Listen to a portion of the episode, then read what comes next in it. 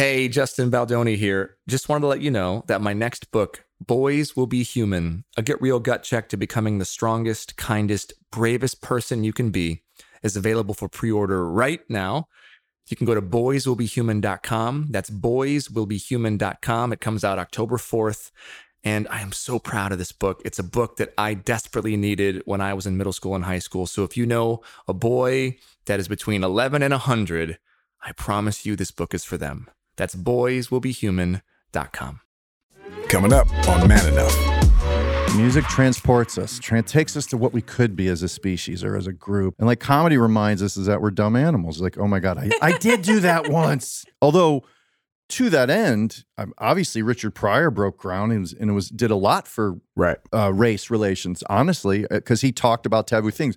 I don't have that history because I did not have a tough childhood. I did not grow up in a whorehouse. You know, I did not get discriminated against. So I am someone of privilege. So I should shut up.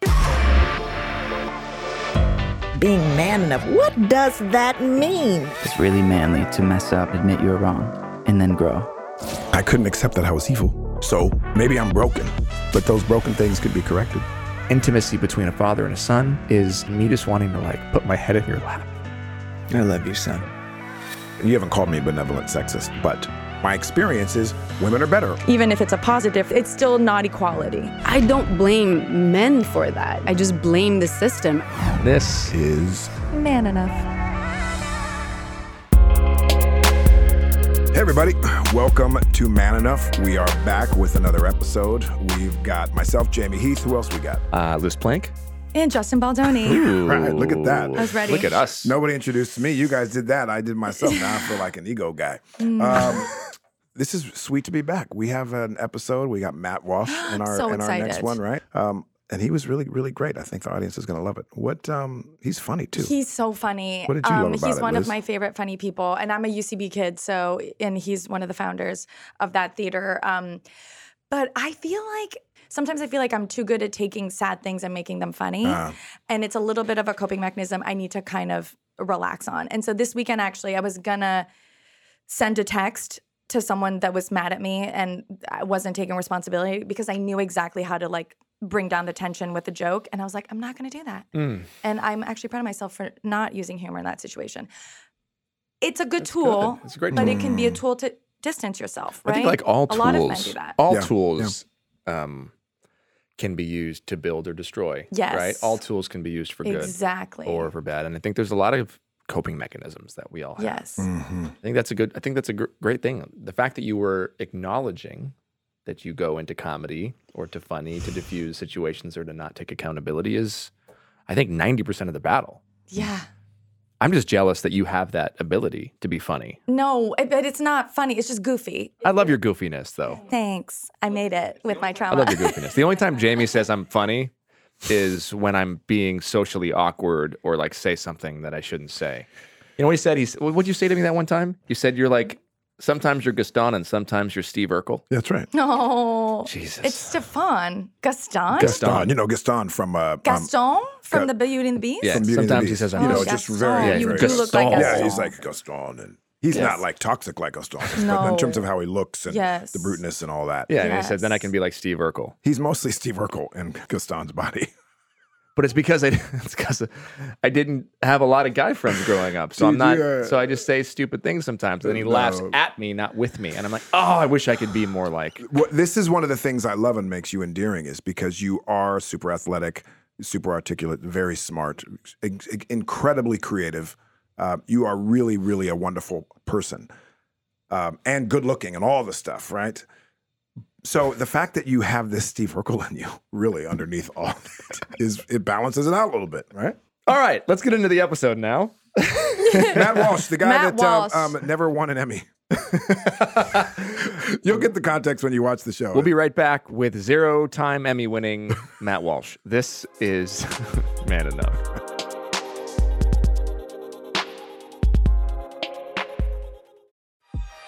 All right, welcome back to the Man Enough podcast. I am Justin Baldoni, I'm Liz Plank. I'm Jamie Heath. and there's no one here because you've just told him To just- that to not talk. to just pretend like he's not here. Yeah, yeah. yeah. We And I said, y- you know, he's not he's not good with improv. So I just want to see if we can go four minutes without talking. I'm nervous because we're supposed to improv, and we have the king of improv, just like like witnessing. I'm going to challenge him witnessing on that. us. We'll see. We'll see who. can- Okay. we'll I don't know. little I don't know about that. off. This is the riff that we're doing. Uh, I just wanted you to know that this is the riff that he oh. was talking about. This is it. This is Oh, it. yes, but, but it hasn't been four minutes. Sorry. Welcome to Man Enough, as you had Yeah. said. We're here. What are we doing here, Jay? We have Matt Walsh with us, everybody. Hello, everyone. Pleasure to be on the show. Very excited. We- no complaints so far. By the way, did he do that okay? Because Well, I just want Yeah, we can go back. Yeah, No, do no, you- you know what? wanna do it Afterwards, I have some lessons. We'll do it a little later on. I got some tips. I for could you. hang back more. I mean, that's not I a problem. I, know. I have no problem being like the sixth man off the bench. less, pre- less pressure. I've I made a career out of that. Mm-hmm.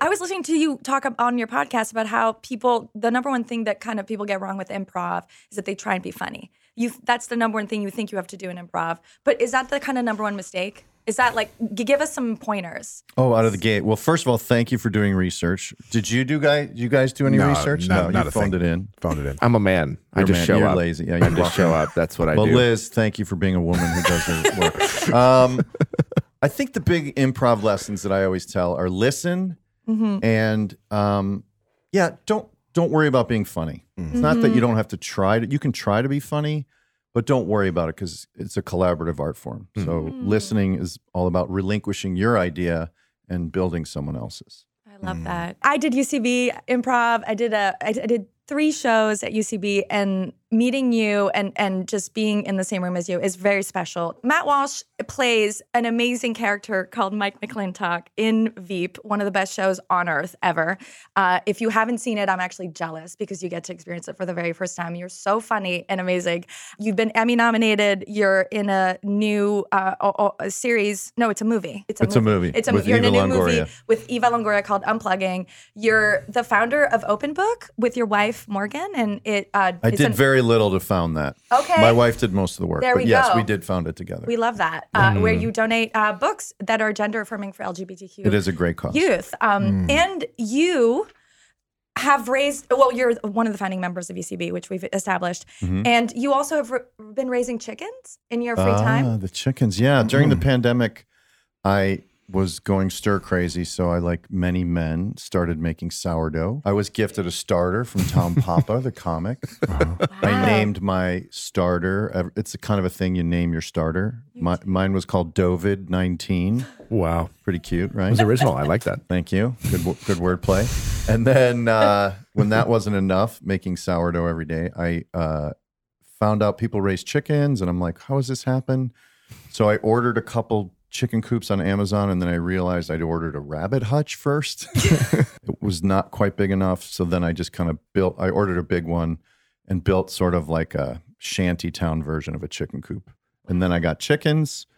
And then uh, my wife's like, "That's ugly. Our yard is pretty. We're gonna knock that down, and we're gonna spend money. we're gonna spend thousands of dollars, and we're gonna hire people to come in and put the chicken coop up." Wow. So we did that. Wow. Yeah. It's fun. So And eggs are expensive. Let's be honest. eggs are Eggs expensive, are getting inflation's happening. Eggs are getting more and more expensive. and it was good for the kids during the pandemic. It gave them something to do, and only my daughter really took to it by the end. The other, the, the olders didn't really care after a while.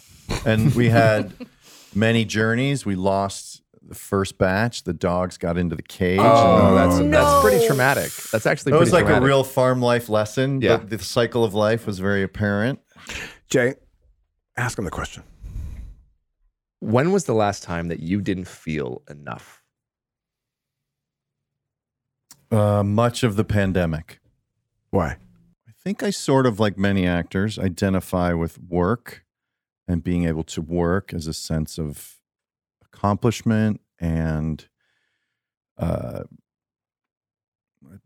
probably a dash of ego and a dash of like secure. There's something secure about going to work because it's what I've done forever. So it's like someone saying, not that this is all you guys do. It's like someone saying, you don't have a podcast anymore. You can't do your podcast. And it was something you love doing.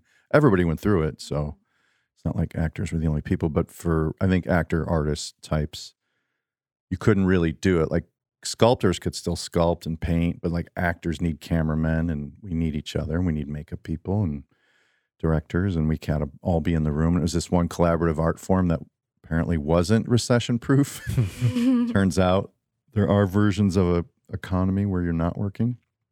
So I think struggling to in the best way too, because I think on the other side of it, me personally, I feel like I'm a little better of a person or a little more balanced of a person and a little more grounded as a person and a little more uh hopefully purpose driven person. So that would be one of the last times. I mean, we're not really out of it. We're kind of out of it. Now there's monkeypox, which will not be. We're not talking about monkeypox on this podcast. Someone said that yesterday, and Liz goes, "What? No, I can't. Too no, Mm-mm. no, Too much. too much. Yeah. her no, brain I can't. Why, why do they call it that? They need a new. At least give it a name that's less difficult.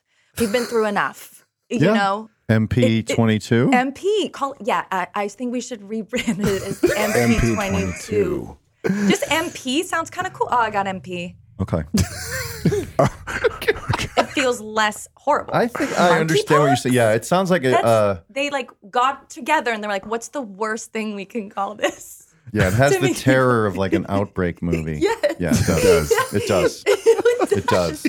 Isn't that a movie? The like, researchers it's- were Yes. exposed to the chimpanzees. Yeah, the- and, and then the And chimp then- got out. So here's and a question. Bit someone, and Here's then a that's why we have it. Are we allowed to laugh at that? There is a lot of release that comes, like the pressure Mm-hmm. gets taken out when you laugh.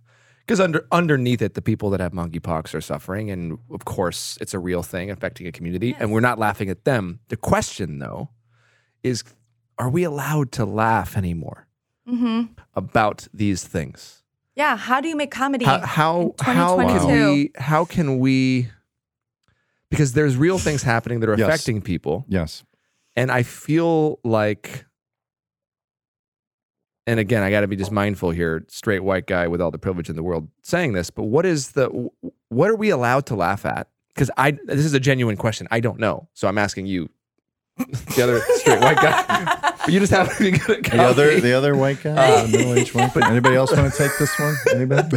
what, are Uh, we, what are we, what are we what are we- collectively Tell us what we allowed are. I can tell you only to laugh at? what it makes me think of. I can't tell you. I have no prescriptive version of what's right to laugh at and what's wrong to laugh. At. I, I really, I have no version of that. So it makes me think of in a world where true communi- true communication is necessary. I think we have to have spaces where, like, the bad version of laughing is to laugh at someone because they have a bump on their head. It's like a, or they mm-hmm. have a prosthetic hand Yeah.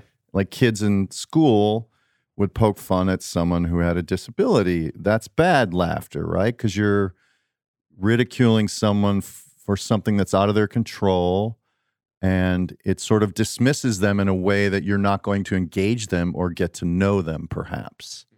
If I'm still willing to engage someone uh, and someone comes to me in your lobby, your first, your second, there's four lobbies here for anyone who's never come to the show. there's like, he might have COVID, keep him out there. Then there's, he can still eat, but he still might have COVID. Then there's like a hallway antechamber. It's like, okay, the COVID's gone, but I don't know if he's funny enough. Yeah. And then you're in the room.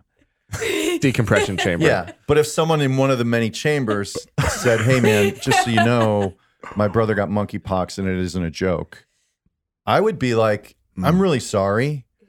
I, I didn't uh, know that. And uh, I didn't mean to dismiss the terribleness of what your brother went through. And I would be willing to listen if they wanted to say more. He's like, this is what happened. This is what happened. This is what's happened. There's other people going through this. I would be willing to listen to that and go, wow, okay. I wouldn't try to defend my Yeah. laughter, but I don't know that I would go as far as taking it back and saying I was wrong to laugh in that moment because it's an evolving conversation as long as or this is how I would navigate asking answering a big questions like what are we okay to laugh at? I would just try to learn from it. And then if I kept getting stimulus from people that said hey man no more monkeypox laughter and my wife's like honey you're like 56 years old. You're like in danger of getting canceled. You got to stop laughing at monkeypox. Then I would be like, all right, I get it. I get it. And then my kids would be in horror, like, Dad, stop laughing at monkey monkeypox. Right. You can't you can't laugh at that anymore, Dad. Gone Until on that whole point. journey. Well, I'm just to be That willing makes to be sense. influenced Yeah. by and to take in people's experience. I'm totally down for that. And I'm not perfect, but I also think we have to afford people to go on that journey a little bit. You know, and in comedy, there needs to be a space of mistake. There mm. has to be a space of like, I'm going to push it a little farther than it needs to go and see where the edge is. And I don't know. And and truth, like comedians don't have to have the answers, really. Yeah. They're just trying to tickle people. They're just trying to get them to giggle. And so it's not like a politician or someone like Donald Trump saying COVID's not real. Like that's dangerous. A hmm. comedian crossing the line and laughing at monkeypox isn't as dangerous because hopefully we're not looking to them for answers. And they're hmm. not the type of they're not the same sort of role model if like Anthony Fauci said, go ahead and laugh at monkeypox. And then people are like, hey, we can't laugh at monkeypox, man. that would be a disaster. if The head of disease control said that or laughed, Yeah. Yeah. right? yeah. You're listening to the Man Enough Podcast. We'll be right back. All right. Welcome back to the Man Enough Podcast. in the spirit of like having tricky conversations about subjects where nobody knows all the answers because i have kids and they teach me a lot and i've changed a lot and i've become more awakened to other points of view and they're incredibly more advanced than i was incredibly more mature and hmm. concerned about the world to the point where you know it's, there's a lot of craziness going on. They take in almost too much. The world's Yeah. very heavy. So it's Let's speak to that. Earlier, you had said um, you want to be a man of purpose. Um, hopefully hopefully, right? That's what you'd like to do. How do you actually navigate that being a man of purpose? And specifically as it relates to masculinity, like, Yeah. how do you navigate this conversation about masculinity, if it's toxic or not? okay Um, and what are your feelings about that? So, can masculinity be toxic? Yes. I think when it's rigid, and you guys are more expert on this stuff, but I'll give you my gut reaction, and then you can pick it apart. but uh, I think if you're too rigid, I think that's dangerous. I think sometimes too pressure to be a certain way can create anxiety and like uh, stuff that isn't you feel like, oh, I can't express this because it isn't male. Like then you got to keep that somewhere, and that's really toxic. Like Mm. keeping your your an expression of a part of you, or a significant part of you, or a small part of you. That's that's pretty dangerous. And I remember I was an English minor at Northern Illinois. We had to write a short story, and long story short, I had all these high school buddies who we used to drink too much with, and we were very normal, I think. And we had one night we were drinking, and it, it became all like lovey dovey. He's like, I, I want to be honest, man. I really love you, and I appreciate. It. And it was like this thing that nobody saw coming. It was a very seminal moment for the friends. It was like we were going off to war, but we weren't. We were just going back to college. But it was very like open for like goofy freshmen in college. And I ended up writing a paper about that. And Hmm. it was one of my first A's in English because this professor really liked the subject matter and he really thought it was like an interesting take. And he said he's he said something, he's like, I sometimes feel like women have more latitude than men, that like they can be so many different things. They can wear men's clothes, men can't wear women's clothes. They can do this, do that. And I I suspect his journey was very tied into the limits of what a man can be.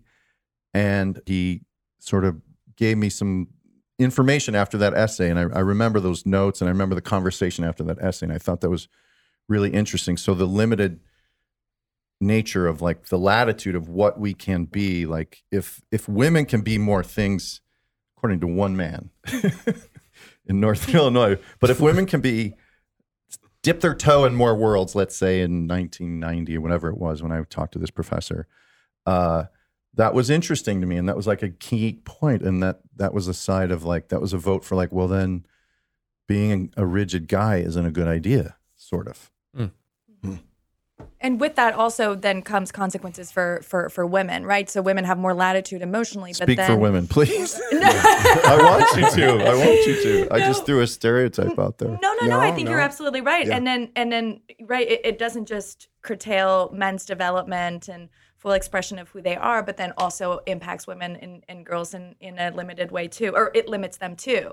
And I guess, you know, you're raising both girls and boys. Um, and I'm I'm curious, are you intentional in the way that you're raising your boys right now in this kind of current culture? And I don't know, have you talked about Roe being overturned and what that means? Yeah, I think those are pretty commonsensical at our dinner table, like the, the the lack of a woman being able to choose and how it affects mostly poor women. Honestly, the the, the repercussions of that decision are really just going to hurt again a lower class or you know less privileged class of folk in this country, and that's another reason why it's terrible. But in addition to, you know, a woman's body is her body, so that's that's simple. So those are like I think ingrained. A lot of it from my wife. I don't get, really get credit for that, but I'm on board and we have those conversations. But I, I don't think they're awkward or I think they're sort of second nature. I think that Mhm. stuff's been out in the rooms with them a lot. So, and then as far as like, you know, masculinity, I still like sports kind of. So I, I hope for them to be sporty kids. I don't know if that's masculine, but like our oldest kid, Jude, is gay and he's a great swimmer. And that was never an issue for us. And then our middle per guy is now they, he, their gender. And I still like, I'm still doing it now, like non binary, Emmy. Uh, and so that's How old are they? uh, Jude's 15, Emmy's 13. So when you found out, um, or when your middle Yeah. one said that they were they, Yes. um, what was that? What was that experience like for you? It came to us in sixth grade, and truthfully, six of the 13 kids in their graduating class had different pronouns. They were that whole. How we- many? Like six of the 13 or six of the Wow. 15. Half. It's a common thing now. More and more kids are like choosing their pronouns, and uh, it may have nothing to do with.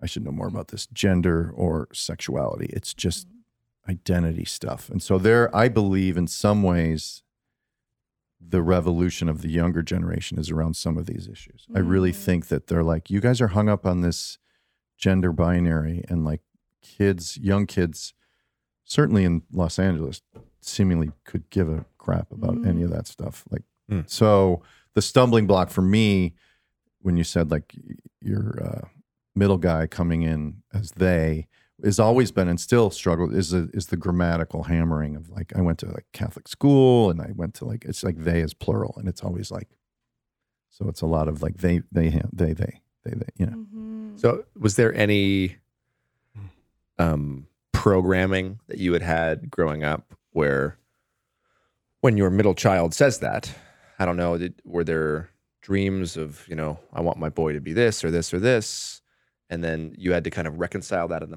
moment? Was there do you do you share I've- that in some with with your wife and you guys talk through it, or was it just really like oh okay well Yeah, I think it's more. I I don't think I had a lot of expectations for my kids. Like, that's rare that's really sweet. well, maybe it's not. Maybe I don't push them hard. Do whatever you want. Watch eight hours of cartoons. I don't care. Just just don't get hurt. In a simple way, like I've, I don't know that I ever had like I like I expectations wise. What do I want? For, I want them to be respectful. Uh, I want them to listen. Uh, I want them to like do some chores. You know, I, I guess I have expectations about like behavior, but as far as like goals of like, I want you to be a soccer player, I want you to be a weightlifter, I want you to be be able to chop a tree with one arm or something. I don't know. I don't think I have that in me. I'm not that macho.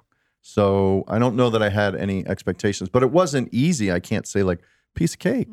Mm. Like the the my understanding of non of of non-binary is that you're just in some ways they're rejecting the concept of they have to be a he. Like why does they have to be a he? Mm. Uh, that's my take on it. Like Mhm.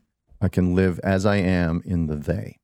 And so it's understanding the language around that and to be that young and to be processing all of this is i mean what was i thinking about when i was oh my God. in god, sixth right? grade like I, I think about that and it, it, it almost feels like that generation and and, and i'm not taking and, and i want to be mindful i'm not taking away anything about gender identity or or anything but it almost feels more like an energetic shedding of of the patriarchy, the energetic shedding of the traditional ideas of the boxes that we've been putting each other in versus I am identifying as this and I'm attracted to these people. Because from what I've been learning about and reading about many of them don't even have the attraction in them yet. It's about a reg- it's just like I want to be me and choose my own thing. It could be a very evolved view of the world and something that honestly I I, I wish that we as adults could embrace not specifically about gender, but about the notions and the ideas of who we've been told we have to be as it relates to our gender. Um, but we're talking, you know, when you're in sixth grade and and younger, there's so many. Th- I mean, God, the the the world is so complicated. Everything is such a huge deal, and and uh and so I don't I don't actually have a, a thought here outside of But- like, wow, yeah. this is like a it's it's it's kind of a profound thing to think about. And is it a big deal? Is also kind of what I'm thinking about, right? Where there's this huge now national conversation around this issue. And there's, you know, people who are against children being taught about gender identity in elementary school. And there are people who think this is too young, they shouldn't be thinking about this. And there are people sort of on the other side who are saying, no, we we should and we must. And there's no, you know, no one is too young to have these conversations. And I guess I wonder how like that feels like adults shouting at each other. Well, it's it's no different. It's no different than what we're doing in general. It's the left and the right shouting yeah, at each but, other about but things. also I think there's a generational thing here where where to your point, there's a whole generational shift and adults are kind of trying to grapple with it. And I and I guess we haven't really heard that much from kids. And I- I'm curious with with your child, hmm. you know, it seems like it's just like, oh, this is what I'm doing. And we think it's a big deal, but is it a big deal to to younger kids who are growing up in this? Well, the kids don't care. Like again, I think in the slice that is like Los Angeles, you know, the city that they- they all grew up in, they're very like uh, they don't care about it. Seemingly, they, they don't care if you're gay or if you're they, or seemingly it's not an issue. Like in a way that I don't think we, or I can speak for my generation, which was I don't know that we knew anyone gay until I. I don't think I knew anyone officially gay until I was in college. Right. Mm-hmm. So that's a long time to go. And if you yeah, if you did know someone, you did you weren't aware of it. Yeah. Oh, 100%. Well, the- it was too There hot- were friends too who risky. later came Yeah. out Yeah. Like that I, oh, yeah, okay, that makes sense. You know, so I did associate or hang with a, a few gay uh, friends at the time, but they weren't out and Mm-hmm. I didn't know I didn't know enough of them to recognize anything. Not that it mattered. I, yeah. I appreciate you sharing that um, that walk. Your oldest child expressed they were gay, and then your middle child um, being non-binary. Um, so for me, my oldest daughter, who's now 32, uh, when she was 20 something, um, told me, told us that she was gay. I couldn't share with anyone that I was thrown by it because if I share that, then I'm homophobic or I'm. And the truth was, so I kept it in for a minute, and I didn't know where to do what to do with it. And that, you know, I have my programming and my learning and what I have always thought: boys with girl, girls with boy. That's how it works. Blah blah blah. And not to say that's right or wrong, but that's how I had been raised. So now, my daughter's telling me that she's gay. And I remember having a conversation with her at Coco's restaurant. My, and she sat across from me. And I had asked her, baby, um, tell me what's going on with you. Because she had not shared it quite out loud, but she was living a life that was clear. Um, I said, why don't you tell me what's going on? And I could see she was hesitant. And I asked her, who is Jay in your life? And she says, she's my girlfriend. I was like, okay. I love you. She's like, do you mean that? I said, I love you with all of my heart. Here's what I will say I might have some unlearning to do or some learning to do. I cannot promise you that I am 100% giddy or not. But what I can promise you is you are free to live your life and to know that I love you and that you can come home every day and bring Jay over. And I support you on your journey. This is your journey between you and God and yourself and your walk of life. It's not to live according to how I walk. This is your journey, and I love and support you. And she appreciated the fact that I was honest. I didn't hide behind the fact that I was grappling with something. Um, but yet she could feel my support. And and I've and I'm watching and I'm listening to like how you dealt with it in different people because um, that is something that I feel a lot of people, a lot of men our generation. I'm 52. I think you said you're 56. That weren't prepared for it as much as maybe my son will be prepared for it if if that happens in his life and he has a child. So we have to be able to have the freedom to say, "Oh, I I'm not sure how to deal with that. What does that mean? Does that challenge, you know?" So I appreciate you sharing it and and and it not and me being able to say it and and not have the fear of being ostracized or canceled mm-hmm. because I'm being honest about like mm-hmm. We have to be able to have these conversations because nobody is perfect. And all of us are coming to the table with the ways that we were raised and ideas of things that we thought and maybe expectations, maybe not. And it's okay to be able to process that stuff and that we're real human beings. And it's like so. I as I came up to my parents when I was 32, and I, I'm I'm bisexual, and it was so late, and I felt so embarrassed that I came out. No, it's okay, but like because I grew up in a very progressive family. I have a master's in gender studies. Like I talk about all of this all the time. I'm telling other people that it's safe and that I love them Be and you. that but I'm keeping this secret from the people I'm the closest with. And what really struck me in that experience was that being bi is like not a big deal to me. It's like really not in the same way that I'm sure you don't think about the fact that you're straight all the time. You're not like, oh, I'm attracted to like it's not a mm. fundamental part of your identity. It's just something that you do. except Ju- that I'm not I'm not I don't walk through the world being put into a box because I'm straight whereas people Yes. being gay or being bisexual are in fact yes, you're de- oftentimes more defined by that. defined by that. But moreover, it was the fact that it was a secret.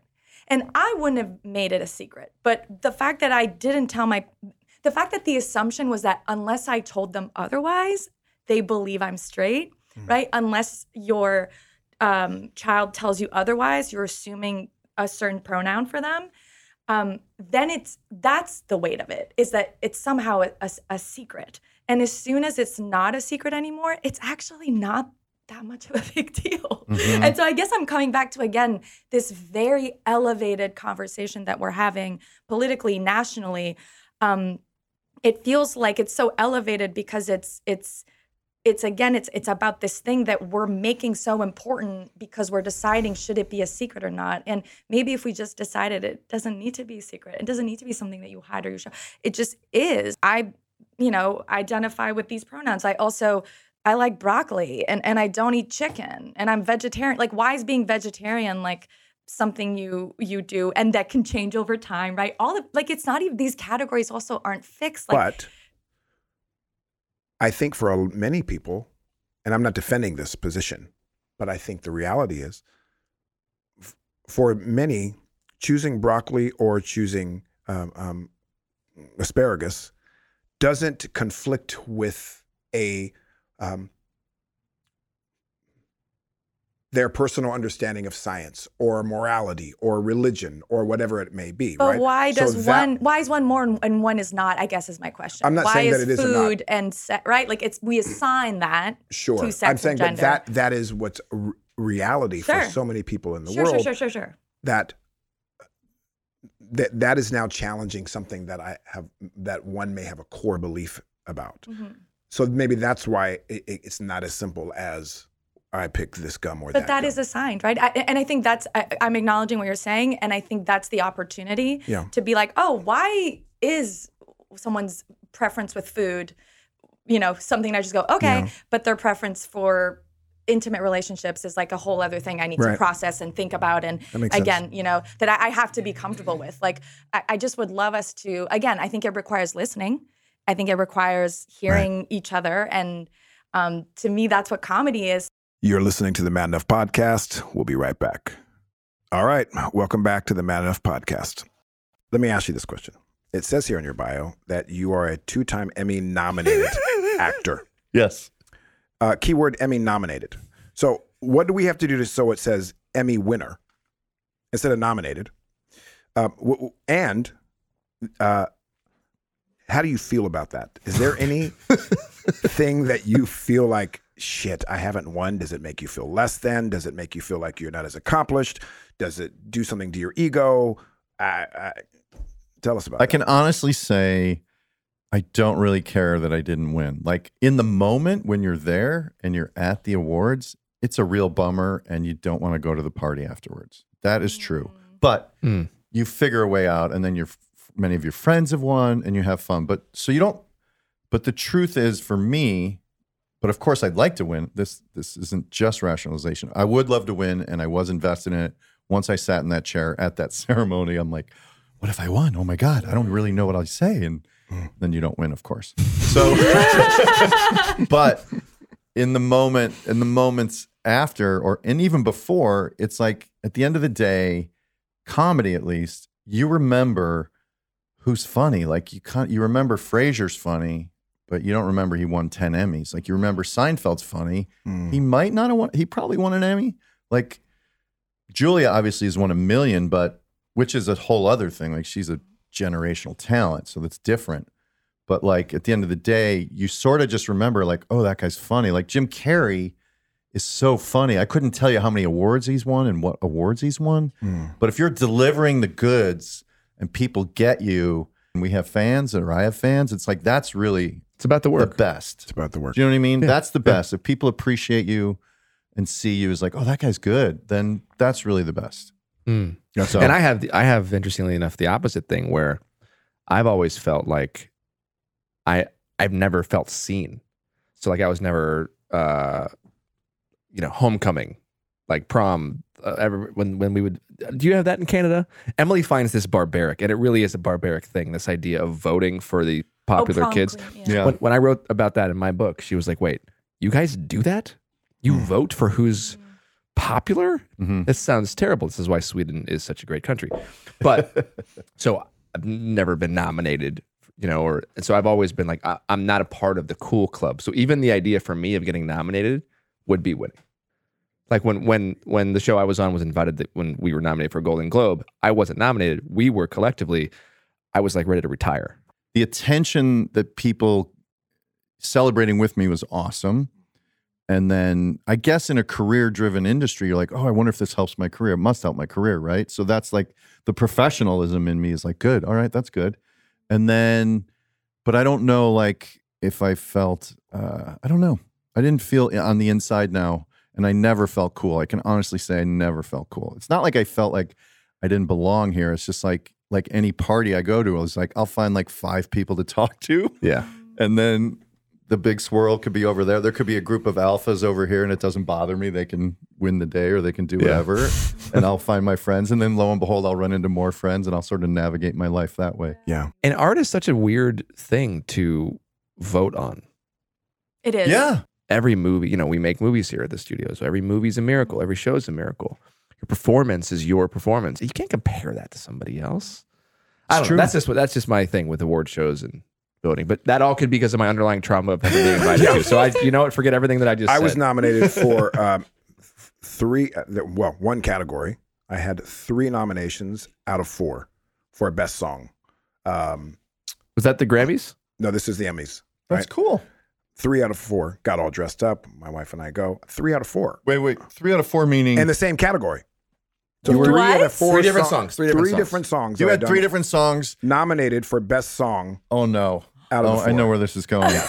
and I lost. I didn't know you Got were. there. Oh, wait, I didn't know you were an Emmy nominated I am. composer. I am indeed. That's But even three more painful. out of four. That How is do you so lose that one? Wow, that's losing three times. That is Losing so three painful. times. I mean, yeah, You got to feel like, oh, I'm, odds are I'm going to win. yeah. You're not even being confident. You're just uh. being logical. You got the whole. One thing time when I worked was out. 20, so painful. I was I was new to LA. It was pilot season, and I was the only person that they screen tested for a job, and I didn't get it. it was a comedy. That's probably why. but we're all laughing right? And and i think that's your your true power is is just the power of comedy to not just add levity but to actually help you process life and process i mean we were talking about this earlier even with with gender issues and controversial things that we talk about on this podcast mental health issues. Um how yeah what is the role of sort of comedy for my you in, in, in those moments? In the moments of failure of vulnerability of um you know disappointment I think sometimes it's a uh, defense mechanism for a l- avoiding going deeper or avoiding Yeah. engaging in a moment that makes you uncomfortable. So unfortunately, sometimes it's that. Mhm. So I'll deflect a moment as opposed to really trying to understand it or just let go and be in it. That's quite honest. And then Mhm. other times it's useful to cheer up, you know, my kids maybe or cheer someone up. Um, and then I don't know, sometimes it's just like to make things f- more fun. Try to find something funny in it when when it's too serious. Mm-hmm. Uh, and then there's probably some elements of like attention seeking behavior. I'm a middle child, so I like attention Hmm. on my terms. So I try to be funny and identify with being funny, which isn't the whole 100% of who I am, but it's a part of me. And I'm Hmm. comfortable with that part of me. So that has something to do with my like inserting humor into rooms or m- moments. Hmm. and comedy. Um, this is something that you know. Rainn Wilson is one of our dear friends, and he is an idiot.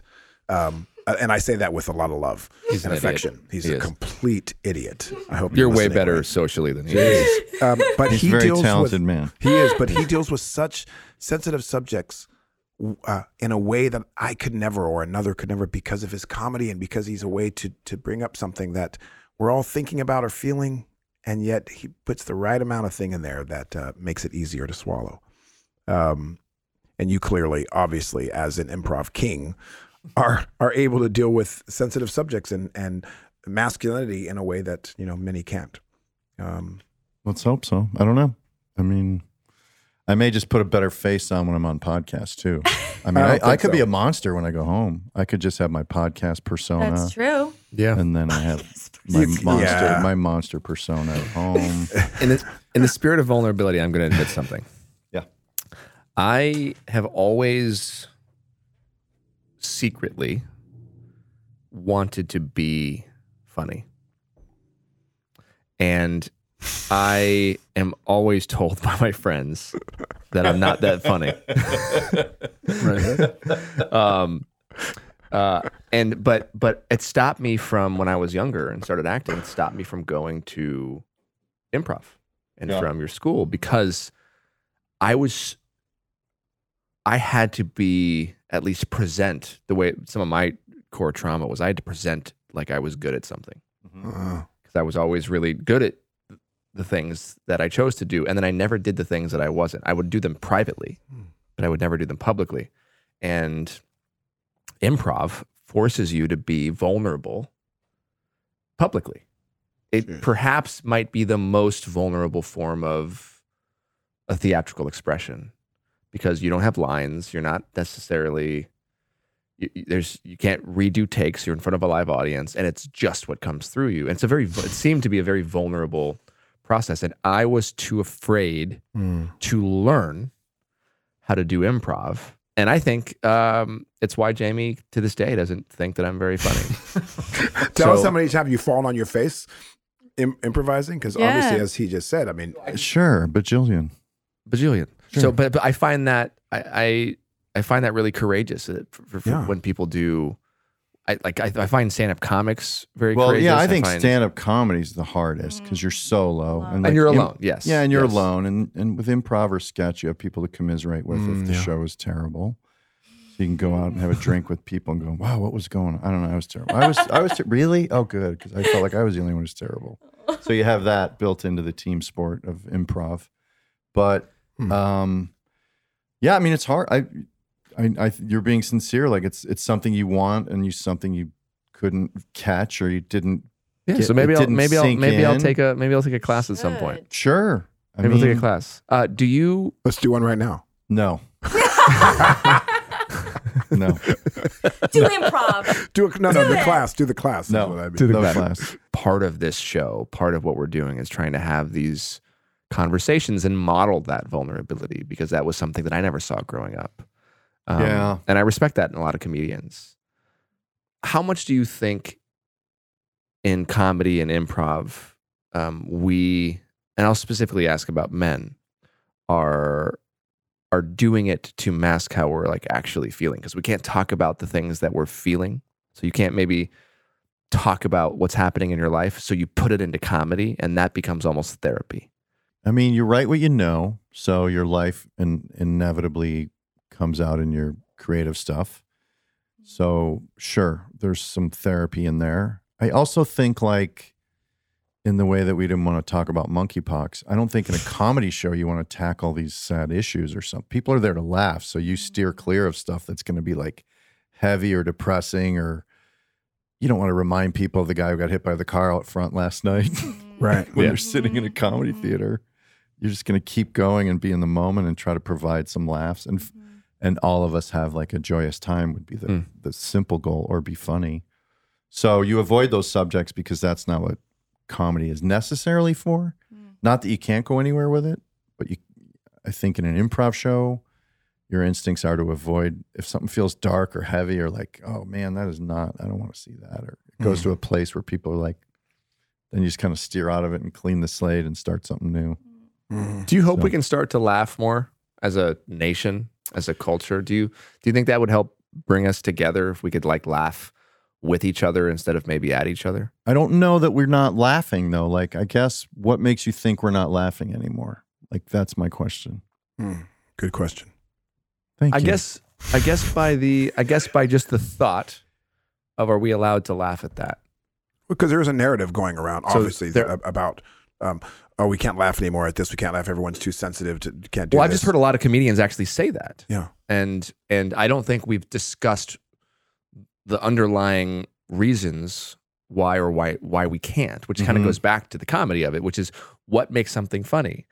If I laugh at the person who's who's got the who's who's disabled, that's not funny. hmm Yeah, I don't know. It's I get I guess I understand what you're saying because people in a social media world are going to have reactions to everything. And so inevitably something you thought was well thought of and sensitive could flame up uh, an internet thing or a Instagram thing or a TikTok thing. I don't know. You you could suffer and enrage uh, and people could claim that you're traumatizing them with your material. So that I understand. So I don't have a good answer for that. Like I don't know. Like I don't do stand up. I I do podcasts. So let me know what the comments are on this one. but I think one of the great things about UCB that that I, uh, you know, as just again going through and doing improv classes, and was that they they told us straight up, um, kind of some of the rules that that that that kind of ensured that the comedy was. Not not safe, but just like inclusive, right? Like if you're kind of including everybody, which again is just about collaboration. It's not a political thing, right? Um, so one thing is, you know, my sister did improv growing up, and she told me, you know, and she's now 40. So she she was like, you were always someone's girlfriend or the wife. Like if you were in a scene with a guy, you'd end up like because it's all about collaboration, right? You're both there making it as you go, but you the the, the woman ends up that. And I remember them saying that at the beginning. They were like, don't do that, guys. Right? Like like don't turn her into your supporting character mm-hmm. um, which we want to teach our children, which we want to teach any team that works together, right? Right. Even a Wayfarer here on this set, if one Right. person's not listening to the, like, it just doesn't work. What did you say? See, you are Was that funny. huh? I got three laughs. you can't count your laugh. You only got Can't two. hear- you can't. or was it a courtesy laugh? It was clever. It was clever. Thanks. I'm truly was- it trying, it- guys. no, it this, was- is, this is my audition for UCB. How do you think? Do you think comedy can be used as a um, a source of changing culture for the good, um, having impact in that way? This feels like a press conference for the world right now. and I have to come up with a great answer. I got to be honest. Like, I, I avoid these conversations. Like, I. I don't read comments. I don't like a perfect bubble for me is like write a funny script. I'll I'll embody it. I'll come up with funnier jokes, uh, extending your ideas, and then I'll go hide for a while until my next project. Like I don't know how to speak for anyone. Like No, but I mean, But I, I, mean think that's for powerful, you. though. I also think that's that's it. Like, Yeah. everyone doesn't have to know everything and have an opinion about everything too, right? I, I agree, except think for it's that. But, good. let, but let me let, let me push back just a little bit. Sure, my- sure, my sure. Thought. My thought is, uh, we all have ultimately obligations. uh, I believe an obligation to make, um, to bring forth an ever advancing civilization, to make our children better than we are, yes, so that we keep progressing and be better towards each other, better to women, better to people of color, better to the marginalized groups of people. And that weighs heavier the responsibility for people who have more privilege. One of the things that you do contribute to the world is is acting, comedy, um, um, joy, laughter. Is that one of the ways that you feel you can do that? I feel like me helping make the world better for the future is the things I do like uh, helping a call to men or supporting. Uh, I have a charity group. We meet once a month and we give out like micro loans of things that make LA more awesome. I help with uh, open books. We put these Right. books with like gender creative heroes, so kids in elementary school who are considering where they fit in can see a hero in a book in the middle of Iowa, or hopefully, or wherever, and they go, "Oh, I'm not alone." And then also the kids in the class who are like, "I think I got a cousin like that," who don't identify with that, but it just sort of normalizes things and gives a little hope here and there. Like those things, mm. I feel like I do with like direct charity or fundraisers. Like if there's a political candidate I like or an issue I like, I'll throw money at it. Or like mm. The guy in Illinois, Sean Casten, who's like an environmentalist congressman, which there's like two in Congress. you know, I, I do fundraisers for him. So Right. like I feel like my affecting change where I feel like I'm directly trying to make the world better for my kids and everyone's kids and move the needle forward. Um, so those things I feel like are more effective. Comedy, I don't know. That makes sense. I, I really don't know. Like, because to me, I feel like I always say this, but like music's more powerful than comedy. Music transports us, tran takes us to what we could be as a species or as a group, or as like, oh my God, we're we're we're traveling to Mars. Listen to that music. You know, it's like mm-hmm. really transporting. And like comedy reminds us is that we're dumb animals. Like, oh my God, I, I am that dumb animal. like every laugh that ultimately hits us to the core is reminding us, oh my God, I am that stupid. Or I did do that once. Honey, am I like, yes, oh my God, that's so funny. So you're con- you're constantly like knocking us back with comedy. You're con- you're not elevating us. You're not saying like we as a race can get along, or we as a people can get along, or we as genders can get along, or I don't know. Like you're not saying that with comedy. I think, although to that end, obviously Richard Pryor broke ground and, was, and it was did a lot for right. uh, race relations, honestly, because he talked about taboo things. I don't have that history or I don't have that uh, baggage because I did not have a tough childhood. I did not grow up in a whorehouse. You know, I did not, you know, get discriminated against. So I'm someone of privilege. So I should shut up, quite honestly, mm. right? I should listen. I should be on the side of the room and watching and listening and mm. chip in when necessary. Or when someone writes me in, then I'll come in, you know? So mm. I don't know what comedy does for anything, really. Wow. Love that. I love that Great answer. answer. Thank you for that. It, uh, Yeah. it has allowed you to serve in the other ways. That's right. I It's- guess so. Yeah, like my success. Hopefully, Yeah. I'm giving back.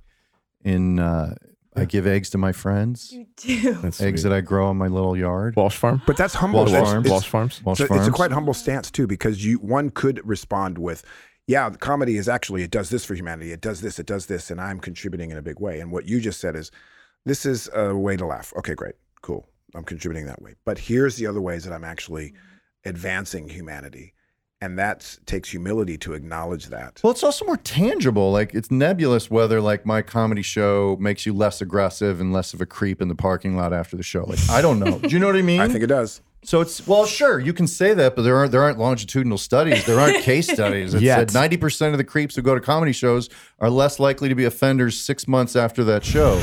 Like nobody knows. Right. We should But, launch like, uh, the first one. I do a golf outing, which you'll be invited to for Defy Ventures, which gets men and women who come out of prison and teaches them to get jobs because we live in a capitalist society. If you don't have a job, you don't have value. So we and they they get them degrees. And so it's like these people have served their time. Now let's reintegrate them and let's give them mentorship. And so that's like a tangible thing for an underdog. Like, show me the underdog and I'll help out. Like, Yeah, I'll show feel up for the underdog. So, like, that's tangible. Not that it's going to, I don't know what percentage of the population, you know, there's still discrimination in prison populations. It's a, it's a nightmare. Of course. You can do little things and you have to have faith in little things. So, those changes, I hope, make a little difference. And they make me feel like I'm hopefully doing what you said, which is like maybe we can make this, pass this mm-hmm. Thing on a little bit better, hopefully. Yeah. And it's about uh, doing, not like saying what you're going to do or saying how people should Doing. feel, but it's like just doing it. There's a lot of talented people. There's a lot of funny people. There's a lot of great actors. There's a lot of great musicians. There's a lot of great people. There's not as many, maybe, that feel um, the privilege of being able to help in other ways. So I walk away now, not just Matt, the the, the success story. I go Matt, the guy that's doing some of these other things over here, and that's the guy I want to know and hang out with. Appreciate that. Appreciate That's very you, nice. Shane. of you to and I that. just want some of your eggs. So It could happen. I might I'm if I have enough when I get up to Ojai in the next coming weeks. That would be- I'll- Okay, that would be awesome. I'll have an Um, omelet. Final question, Mm-hmm. Matt Walsh. What does it mean to you to be man enough? Um, you guys should have emailed me this a day or two before. this is really like gotcha stuff here. uh, man enough? Is this? I'm gonna ask a question to buy myself some time. man enough, as in, what advice would I give to someone, or when I'm questioning my manhood, what do I fall back? on? Whatever you, whatever. What do you? Man think? enough. The name of the podcast, name of the book that I wrote. You know, did you do your research before Yeah, you yeah, came did on this by show? the way- what does it mean To to, be man enough in the sense of we're reclaiming that word, we're Okay. redefining that word, we're undef- we're throwing it all out. As a man, I can own this, right? You, As a whatever it means Yes. to you. Don't be worried. There's All no right. gotcha here. You can't I know you don't have no a wrong gotcha. answer. I know there's no gotcha. You guys are on my side. Um, what does man enough mean to me? I, I feel like man enough to me means take care of your health. Great. I like mm. that. That's all I can say. Yes. You want to be man enough, take care of your health. Mm.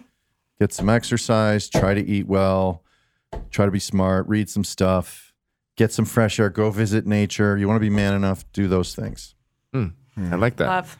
That's a challenge. And we to know that what myself. I love that. sixty-eight percent of men do not go to the doctor, even though they need to. Say it again. Russ. Really? It's like sixty-eight percent of men don't go to the doctor, even though they have a reason to, because they think it's unmanly to have something wrong with them. Really? Yeah. So, So dumb. you just, well, I uh, shouldn't say dumb de- because I'll get in trouble, but it seems dumb. Silly. Silly. Silly. It does. Goofy. Listen, you silly head. Sorry, Matt. You You just don't believe in Western medicine, the stuff that gave us the vaccine. Go see a Western do- or an Eastern doctor. Yeah, I Yeah, believe in that too. Sure. Yeah. Just Any see someone doctor. about your go health, see somebody. Yeah. whatever that is. Well, you'll you look really it. healthy, and Knock you on are wood. you are man enough. You're in more. You're in better shape. You're in, probably in better shape. What do you mean probably? Why probably? well, look at this guy. What do you mean He's kind of probably? ripped. Look at you. Don't have what he. This is like. There's a lot more beef here. I mean, you're a talented athlete. You're a great golfer. I just look like one. Are you a distance runner? How's your cardio? How's your cardio? Do Do you think? I, you run? No. All right, then you're not in better shape than him. If he started chasing you out of the parking lot, who would run out of gas first? Oh, I would. And- Yeah. But he would get injured before. I want to see you two race. Oh no. Thank you so much for being here, man. We always say this at the end um, to those who actually uh, deserve it. You are enough. So thank you for You being sure here. are. Thank you, Matt. And So um, back at we you. appreciate it. You guys have the same shirt on, by the way. Do we? Oh yeah, Yeah, same style. Same shirt, We same changed style. them. Yeah, yeah. Uh, if you, uh, as always, Mine's- if you like the little nicer, podcast, like and subscribe to us Fill wherever mine. you get your Fill- fill podcasts. mine. And uh, while they talk about their shirts and golf, uh, Liz, Yeah, yeah. thank you for being here Fair with enough. me. Thank you, Yours is more- Justin. yours is We'll more let them Target, hang mine's out. more like Uh, we'll see you next time. This is Man Enough. Thanks for playing along. Thank you for listening to the Man Enough podcast, produced by Wayfarer Studios and presented by Procter & Gamble in partnership with Cadence 13 and Audacy Company. Hosted by Justin Baldoni, Liz Plank, and me, Jamie Heath. If you like what you heard, please follow us and tune in weekly as we undefine masculinity and learn in real time.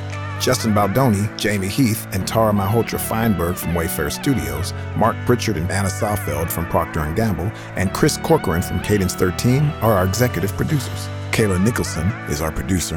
Ashmi Elizabeth Dang is head of marketing, and Susie Landers O'Connell is our lead editor. Thanks for listening.